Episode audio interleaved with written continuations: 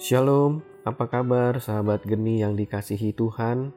Hari ini Jumat 22 Januari bersama saya Ferdinand dari komunitas Gracia. Kita akan merenungkan Injil Markus bab 3 ayat 13 sampai dengan 19. Injil hari ini memperlihatkan kepada kita sebuah awal bagi Tuhan Yesus dalam menetapkan 12 orang menjadi murid-muridnya untuk menyebarluaskan maupun melanjutkan misi pewartaan dan karya pelayanannya. Yesus memanggil mereka semua sesuai kehendaknya tanpa melalui seleksi maupun kriteria khusus atau hal-hal yang menonjol dari masing-masing pribadi yang telah dipilih. Dengan latar belakang seperti nelayan, memungut cukai, orang-orang biasa yang akan diberikan olehnya kuasa untuk mengusir setan, serta menjalankan misi sesungguhnya, yakni memberitakan Injil. Sahabat geni yang terkasih, sebagai pelayan Tuhan, kita pun memiliki tugas yang sama untuk memberitakan Injil. Hal ini nampak secara jelas saat kita menerima sakramen pembaptisan. Otomatis kita telah diterima sebagai warga kerajaan Allah dan melekatlah sebuah tugas perutusan bagi kita semua untuk mewartakan karya keselamatan Allah yang sudah dimulai dari Tuhan Yesus dan berlanjut kepada murid-muridnya hingga sampai kepada kita saat sekarang ini. Maka tugas perutusan dalam mewartakan Injil adalah tanggung jawab kita semua.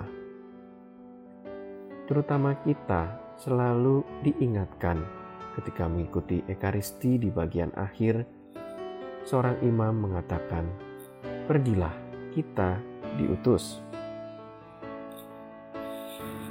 Tuhan Yesus memilih kita semua bukan karena kemampuan dan kehebatan kita untuk menjadi pengikutnya. Namun ini semua murni adalah anugerah Tuhan. Bahwa mengenal dan percaya pada Yesus adalah anugerah dan inisiatif dari Allah sendiri.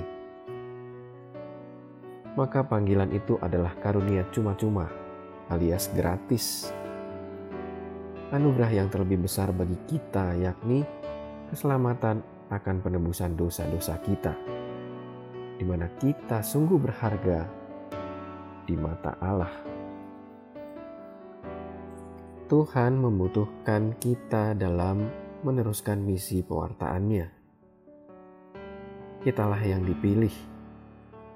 Tuhan ingin kita semua mengikuti Dia dan meninggalkan segalanya meninggalkan segalanya yang mungkin menjadi penghambat dalam menjalani tugas perutusan kita, yang tidak lain adalah dosa-dosa pribadi kita sebagai manusia.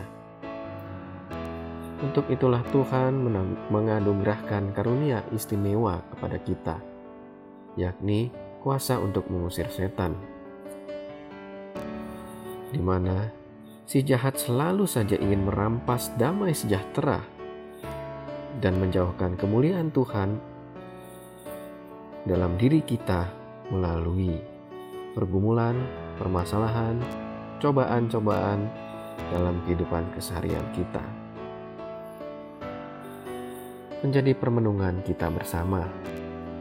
Tugas perutusan tidak hanya berhenti pada kisah Injil hari ini dan di tangan ke-12 murid. Tetapi semua hal ini harus terus berjalan dan bukan sekedar diwarisi sebagai bacaan hayalan semata-mata. Selama kita masih hidup di dunia ini dan kita mengimani Yesus sebagai juru selamat, maka tanpa terkecuali tugas kita mewartakan kabar gembira bagi setiap orang yang kita jumpai. Marilah kita memohon tuntunan Roh Kudus agar kita dimampukan untuk memenuhi panggilan Tuhan menjadi muridnya dan menyadari dengan hati yang terbuka dengan penuh syukur untuk menjalankan tugas mewartakan Injil kepada setiap orang sehingga kerajaan Allah menjadi semakin nyata di bumi ini. Tuhan Yesus memberkati kita semua.